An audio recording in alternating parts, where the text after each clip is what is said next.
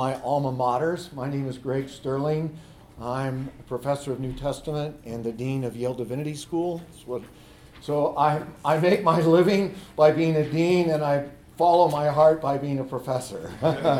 uh, so uh, that's how I describe myself. But it's wonderful to see people I've known for many years here in the audience from California. I grew up in California, uh, and to meet new friends. So thank you for coming. I hope you'll find this provocative.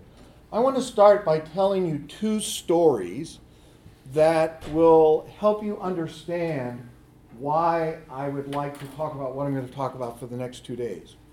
The first took place early in 1976. I was an intern at a church in Florida, and a young couple started attending this church or visited, and I was encouraging them to come. And one day, one of the elders took me off to the side and said, Are you sure you want to encourage them to come? They happen to be African American. And I said, Well, why wouldn't I? And he was, this is in 1976, and he was in his 70s. So think about his socialization. Uh, and he said, Well, what if someday you have children and they have children, and then your children date and marry. And I said, Well, Charlie, in all candor, I hope I'm far more concerned about the moral quality of the individual than I am what color skin they have. And to his credit, I was, I was all of 20 years old at this time. He was in his 70s.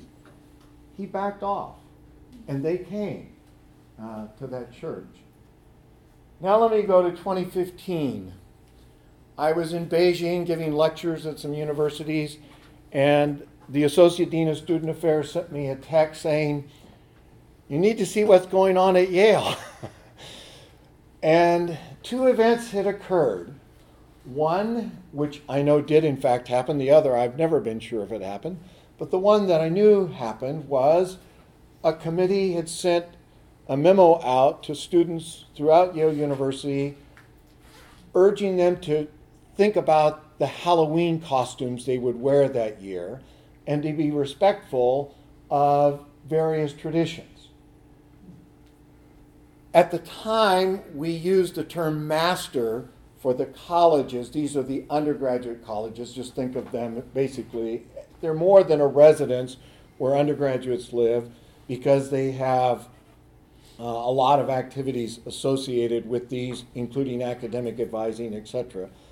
But the associate master, as they were called then, no longer, wrote a note to the college, this undergraduate school, saying, You don't need to worry about what you say. We believe in freedom of expression, and if somebody's offended, too bad. Then there was a report that some young women went to a party at a fraternity and were turned away because of their ethnic identity. What happened was the campus basically blew up. there were people marching through this, it made national news, uh, marching through the streets, marching across campus, and our students were helping to lead the marches. I was glad they were, uh, personally. But it was a pretty traumatic time. So I called a town hall meeting at the Divinity School, and I said, "I will listen. You talk." And we scheduled it from 12:30 to 1:30. We finally had to call time at three o'clock. And I said, "Not everyone's spoken who needs to speak. I will meet with people individually, and then I'll respond at a second town hall later." Well, you probably remember this went across. There were other universities that had similar reactions, and it, just seemed that it this was where it started and then just went out across the country for different reasons in different places. But I'm telling you these two stories because one of the greatest concerns I have right now, as a Christian and as an American both, is that we are struggling to hold the social fabric of our communities together. And you can talk about red versus blue. You can talk about wealthy versus impoverished. You can talk about different racial tensions. All of those reflect a struggle that we currently face. How are we going to hold the fabric of our communities together?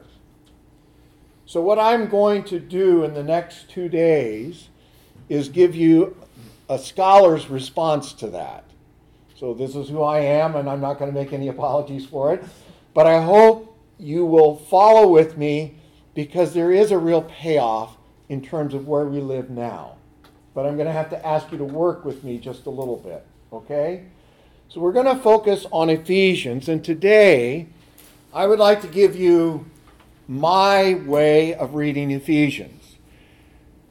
And it's a little different, so uh, just bear with me. I want to start with the paradox about Ephesians.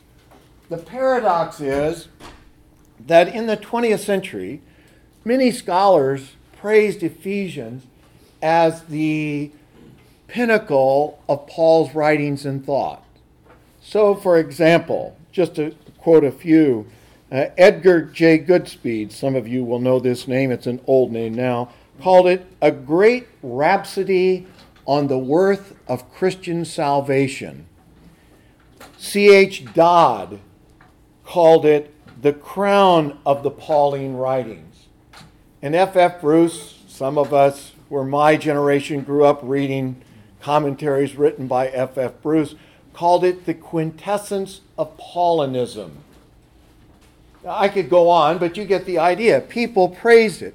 Now, at the same time, people said, This is the summit of Pauline thought. Scholars were also saying, Paul didn't write it.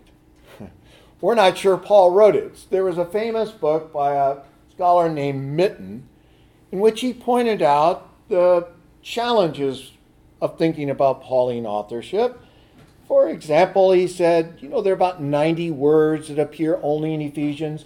Paul normally refers to Satanas, Satan, but Ephesians likes to use ha diabolos, the devil.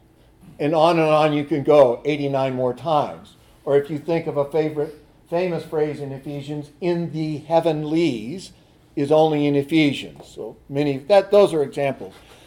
They he pointed out when you read it, the language is very different. So, you know, scholars will do all these crazy things. You count how many questions in Ephesians versus how many questions are asked in Romans. And there are about twice as many questions in Romans on a per line basis as there are in Ephesians.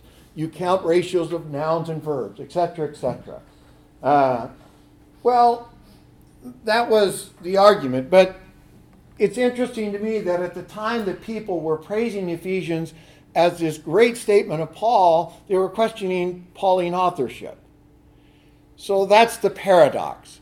I'm not going to argue today. If you want to ask me, I'm happy to share my views about authorship. The text is in the New Testament. That's enough as far as I'm concerned. It's sacred scripture in the story. I mean, I, as a scholar, I have to argue about authorship, and I'll tell you what I think, but it's sacred scripture as far as I'm concerned, that's where we're going to start. All right. So what I would, what I have done, I, I puzzled over this, and I have the kind of mentality that says I have to see things for myself. So I sat down and I typed out all of Ephesians in Greek, and then I typed out all of Colossians in Greek, and then I typed out all of what I thought were the parallels in Paul's letters in Greek in a third column, and set them up in a synopsis. So if you're thinking of a gospel synopsis, well, I just did this for Ephesians. And what I concluded was that Ephesians knows the letters of Paul very well and uses these letters of Paul in a way that Paul typically doesn't use his earlier works.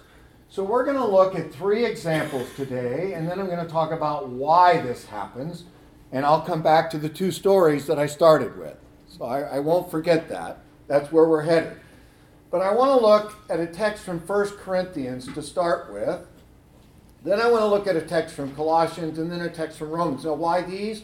Well, Colossians is the text, and you'll remember this if you ever took Intro to New Testament somewhere, you know, back there, if you can dust off those cobwebs a little bit.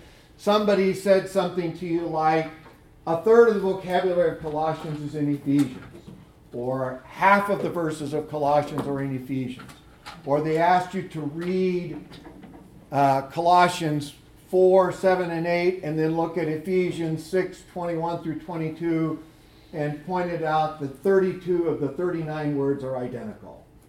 You know, I mean, just go through exercises like that. Well, Colossians and Ephesians have a very close relationship. The other two letters which have the closest relationships are 1 Corinthians and Romans. And what I'm interested in doing is I'm not, I'll, we'll look at does, is that actually accurate? But I'm really interested in why. What's going on? That's the real question I want to ask. So let's start. And we're going to start with this first text. And I'm just going to quickly contextualize it for you. And then I'm going to read it uh, quickly. And we're going to war- walk our way through it. Okay? And I would like for you to participate. I, I really don't want to just be a talking head up here. So this is a close reading of biblical text. And in, in our tradition, I'm obligated to read the text and think about it for myself, but so are you. Mm-hmm. you don't have to agree with me, but we all have to read the text and think about it carefully. So that's what I'm going to try to help us do. So Ephesians starts in a different way. All of you know how Paul's letters begin. So, you know, if you're going to memorize Paul's letters, it's pretty simple to start. I, Paul. So you've got to start.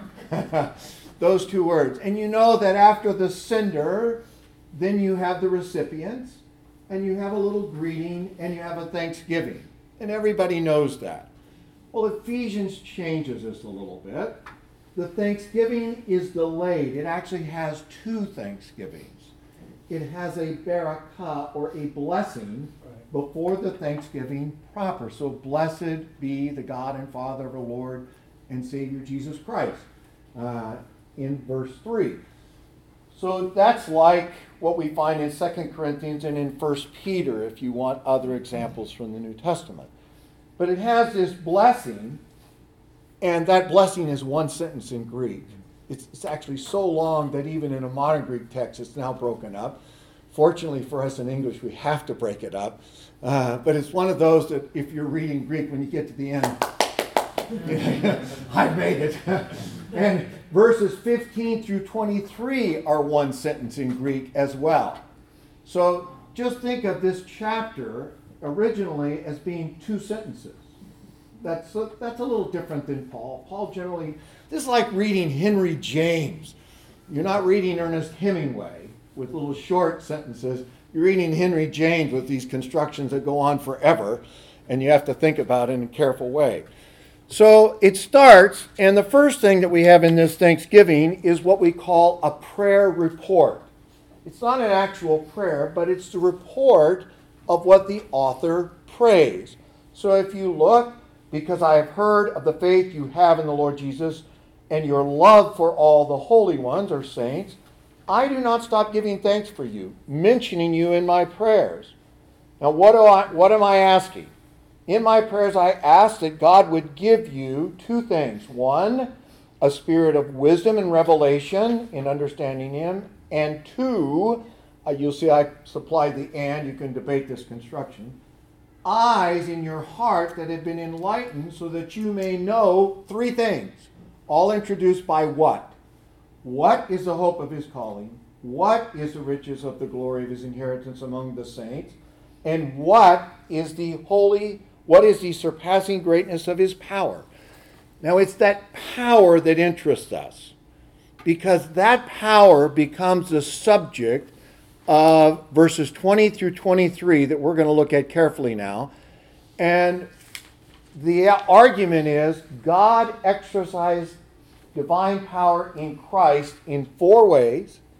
And in chapter 2, the author will argue God exercised that same power in our lives. So it sets up what God does for us. That's the basic argument.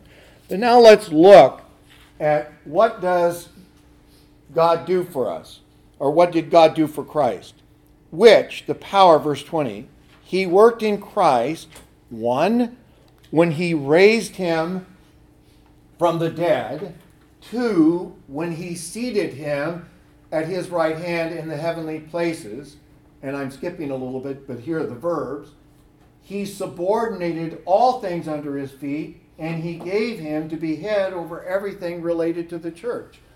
So, this is how God's power is exercised in Christ. Four ways. So, what can we say? Where, did, where does this come from? Well, if you think about when he raised him from the dead, what would you call that? It's a resurrection, yeah, but it's a type of a confessional statement, all right? Uh, I mean, if you think of Romans 10, 9, and 10, or some of the passages many of us memorize as children growing up, uh, you'll recall that stands at the heart of our faith as Christians. When he seated him at his right hand, what text talks about the seating of Christ at God's right hand? from the Psalter. Psalm 110, verse 1. Psalm 110, verse 1. Very good. That's exactly right. All right, so the first thing that I started thinking about is well, where else is Psalm 110 used? Uh, well, it, it's really interesting that it's also used in 1 Corinthians 15. So, but there's a little change. Psalm 110 reads, Sit at my right hand until I place your enemies as a footstool of your feet. 1 Corinthians 15, it is necessary for him, Christ, to reign until he, God, has set all enemies under his, Christ's feet. The last enemy he will destroy is death. So it plays on the second half of this until I place your enemies as a footstool of your feet. Ephesians 1 argues that God seated him at his right hand, which is this first half. Everyone see that? Mm-hmm. But they're both using Psalm 110. Well, Psalm 110 is used in many New Testament texts, so that all by itself isn't shocking. But there it is, we need to note it. The second thing that struck me was over whom does Christ rule in this text? And as I looked at this, one of the things that hit me is he rules above every rule, authority, power. There is only one other place in all of the New Testament where those three are arranged in the same order. And that's 1 Corinthians 15. I thought, hmm, that's pretty interesting now. I mean, that they cite one Psalm 110 is not all that striking, but now it's beginning to look a little more interesting. And then you keep reading and you get this statement down in the text that he has subordinated all things under his feet. Now that sounds like another psalm. Do you remember? Well, it's similar to Psalm 19, but back. Oh, Psalm 8. Psalm 8. Psalm 8. Very good, Tom. Yeah. Uh, it's Psalm 8, but there's a difference. In Psalm 8, speaking of humanity, you subordinated everything under his feet. So the Greek's there for those of you that read Greek. In 1 Corinthians and in Ephesians, there are two changes. The second person, you, is changed to the third, he, and the preposition beneath is changed to under. So, uh, hupetaxas second person, and hupakato becomes hupetaxen hupa. But what strikes me is that Ephesians has the identical form of this psalm as 1 Corinthians. Now, I have to say, if I get two papers from students and they both draw from one text, wow, you know, that they just paying attention in class. But then I get three things in the same sequence, and, and then and, and it's a bit odd. And then I get a second text, and they're both citing it in a variant form. I become quite suspicious. And generally, that means we'd have to have a conversation, which they probably don't want to have. Neither do I, for that matter.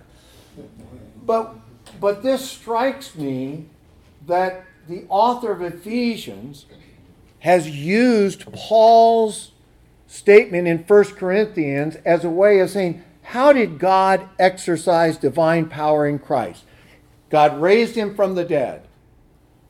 But just like in 1 Corinthians, he seated him at his right hand, and then he subordinated everything under him, including these three listed in the same order. And then Ephesians adds one other thing. And this here it goes back to the hymn in Colossians. He made him head over all things to the church, which is his body. Uh, and it has this little tagline the fullness of him who fills everything in every way. Well, that's a whole lot like 1 Corinthians 15 28, which is one of those almost unintelligible little statements at the end. And people debate, well, what does this mean? And the truth of the matter is, I don't know exactly. Uh, I think it's a way of saying that God, all things exist in God, and God fills all. Uh, that's how I understand it. We could talk about that if you want. But the point I want to make is this How do you talk about God's power exercising Christ? This author uses 1 Corinthians 15, which is about whether we will be raised from the dead or not. And the emphasis is we know Christ was raised from the dead, and as long as he sits at God's right hand, until everything is subordinated under him, we will live or die, and then we will be raised. But this becomes an elevation of Christ over everything, including the church. Now, just hold on to that. We'll, we'll come back. All right. First example. Second example. This one's a little more complex, but it's really fascinating. I spent a long time trying to figure this out. This is Ephesians 3 and Colossians 1, uh, and it's a disclosure of the divine mystery. So, again, uh, a mystery here doesn't mean that it's incomprehensible in the sense that it's unintelligible. It means it's a secret that's been hidden and you only understand it when it's revealed. And there are a series of texts in the New Testament, here they are, that use the same pattern to describe how is God's mystery disclosed. So they all say, they all have to refer to the mystery. They all have a temporal element. In the past, God did this, but now or at a certain time, He's revealed. There is the disclosure, there's the group to whom the mystery is revealed, and there's the agent by which the mystery is revealed. Okay? So it's just a it's a pattern, literary pattern, and you see that should say Romans 16, by the way. Hmm. Uh, not 15. That's Romans 16. It's the little epilogue at the end of Romans 16. Sorry about that. All right. But now you'll notice it occurs twice in Ephesians 3. So let me read this to you, and let me let's just look at this quickly. Uh, so Ephesians 3 1, for this reason, and now verse 14, for this reason. So what you have are some parenthetical markers. They're just saying, okay, I'm, I've inserted something between for this reason. I started out to tell you, but now I, I got off on a little tangent. Now I'm coming back to it in verse 14. All right? So, what's this side discussion? Well, there are three sentences in Greek here.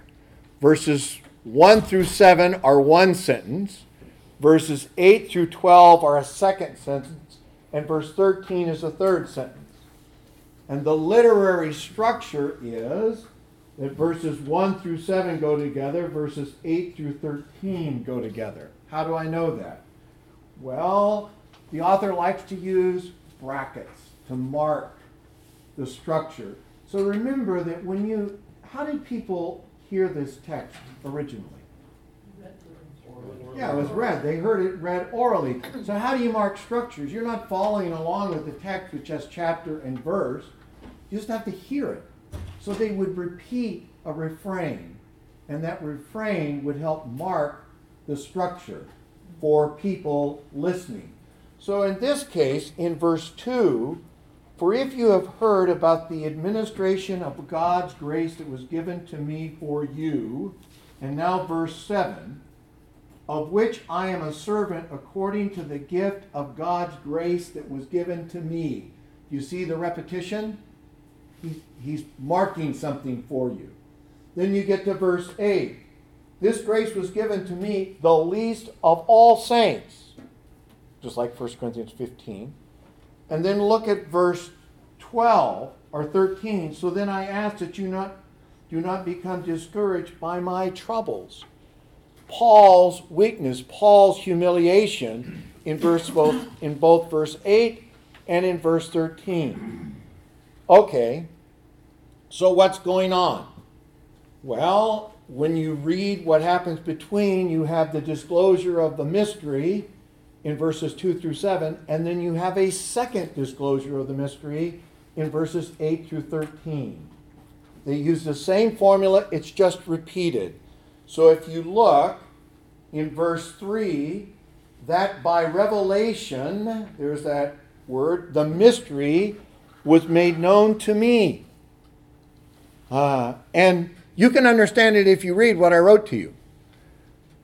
And then in other generations, this was not made known to the children of humans, as it has now been revealed to his holy apostles and prophets by the Spirit.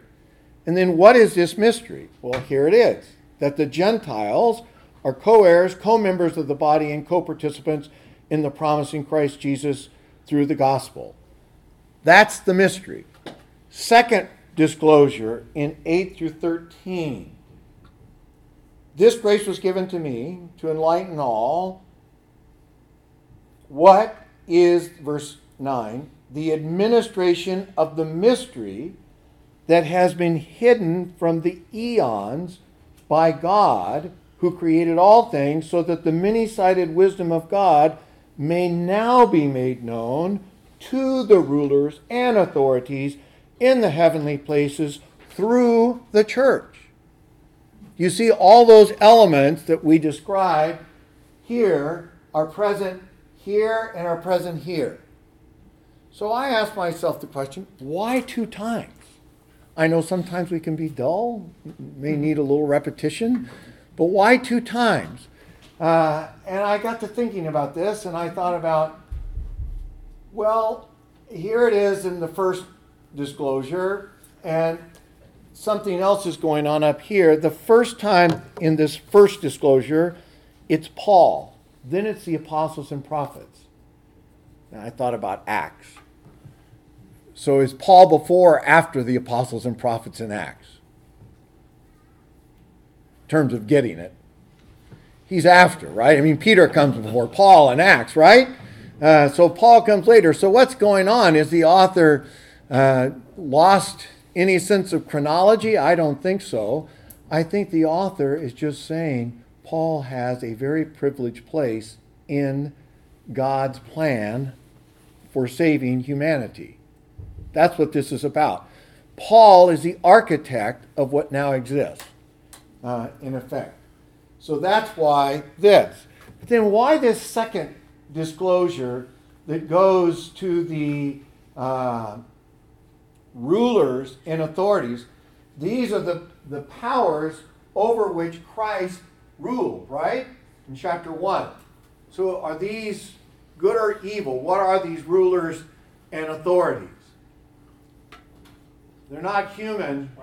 They're, they're the celestial powers that exist out there in this cosmological framework. How do they know God's mystery? Because they look down and they look at the church, and what do they see in the church? They see all of a sudden all this has been brought together in the church, and what was once unthinkable has now become a reality and they realize what God has done. So, in the first disclosure, Paul got it. And after Paul got it, and the apostles and prophets came along, the church was created, in effect, and now these other powers look down on earth and they get it. Now, where does that come from? Well, that really puzzled me for a long time. Uh, and then I got to looking at Colossians 1.26, and I haven't given you all these texts. But in Colossians 1.26, this is this whole section, if you read that carefully, you'll see just how close the disclosure of the mystery here is in, in both 2 through 7 and 8 through 13. But Colossians says the mystery that was hidden for eons and for generations is probably a temporal reference. It's for a long, long time. All right? But the preposition is literally from. And in Ephesians, for eons and for generations is split. And the generations comes first, and the eons, these other powers, come second. So instead of understanding eons as powers, there are as just a reference to time, they're understood as powers. And that's a perfectly legitimate way of reading it. So I think that this comes from Colossians. Uh, and it just split. And it makes good sense because Paul argues for the inclusion of Gentiles with Jews, and now the powers in the heavens can observe it. So, what does this have in common with the first text we looked at with 1 Corinthians? Christ is the head over everything, and that includes the church. And now, how does this fit in? Paul was the key figure to whom Paul, this, God made this disclosure, and now it's visible to all, not just humans, but to supernatural powers as well. That's the argument. One last text, and then we'll uh, come back to our point and then open the floor to questions. So, the last text, let me, before I show that, is just a simple description of the Gentiles. So, um, let's see if I know I, I can't remember where I maybe this is a different next this is a slide tomorrow that'll have this on. It's the baptistry under the Duomo in Milan. I was going to tell you about it, but I'll I'll co- comment on that tomorrow. But this is a description which says you once lived like this, but now you're to live like this. So you, we all know this. Everybody who's here who's a minister has preached text on text like this because you're trying to talk about what's the meaning of conversion, what's the meaning of baptism. Well, it ought to involve a change in life. Uh, so this is the description of what they once lived like. I say this in witness to it in the Lord, that you no longer live as the Gentiles live in the worthlessness of their mind, darkened in their intelligence, alienated from the life of God because of the ignorance that is in them, because of the hardening of their heart. They became calloused and delivered themselves to moral abandon, greedy for the performance of every unclean act. Well, not a very complimentary description. Now, if you were to name a text in the New Testament that you would say this is the text par excellence that describes pagan lifestyle negatively, what would it be? Romans one. Romans 1. Yeah, I, that's what I would name. Uh, I, I, and what strikes me here is that there are four descriptions of this life in the worthlessness of their mind, darkened in their intelligence, alienated from the life of God for two reasons, and became calloused and delivered themselves to moral abandon. Guess what? All four of these are in Romans 1. Isn't that a surprise? Uh, so if we look at these, uh, Romans 1, they became worthless in their reasonings. Their senseless heart was darkened. They exchanged the glory of the incorruptible God. So this is about idolatry and their alienation from the life of God, I think, is a general description of idolatry. That's the least direct. And then God delivered them, and you know that famous threefold formula. All right, so if you're going to write about how somebody once lived, why not use Romans 1? Uh, just, a, just as a side note question about both of these texts, is interesting is that the, um, the description of the Gentiles is very similar to what you find in certain idol polemic texts, like in Ben Sirach and others like that. And it's interesting that certainly in Ephesians, wisdom is kind of in the background. Not as prominently so in Romans, but I was wondering if you could comment any on how uh, the issue of wisdom might be inspiring, drawing from a, a tradition in the Apocrypha, in the Second Temple Jewish period that Paul might be drawing from here. Yeah. So there's, there's a long history of scholarship that has pointed out that Romans 1 is very similar to Wisdom of Solomon 13 and 14. Right. And uh, where you do have a, a, a very real emphasis on wisdom. And I think because Ephesians is using Romans 1, it's drawing from that same tradition in an indirect way. So you're right, wisdom, and in chapter 1, wisdom is mentioned explicitly in Ephesians so that you'll have this understanding. So it is there, uh, and it's drawing out of that common tradition. Yeah, it's, it's a good observation, good insight.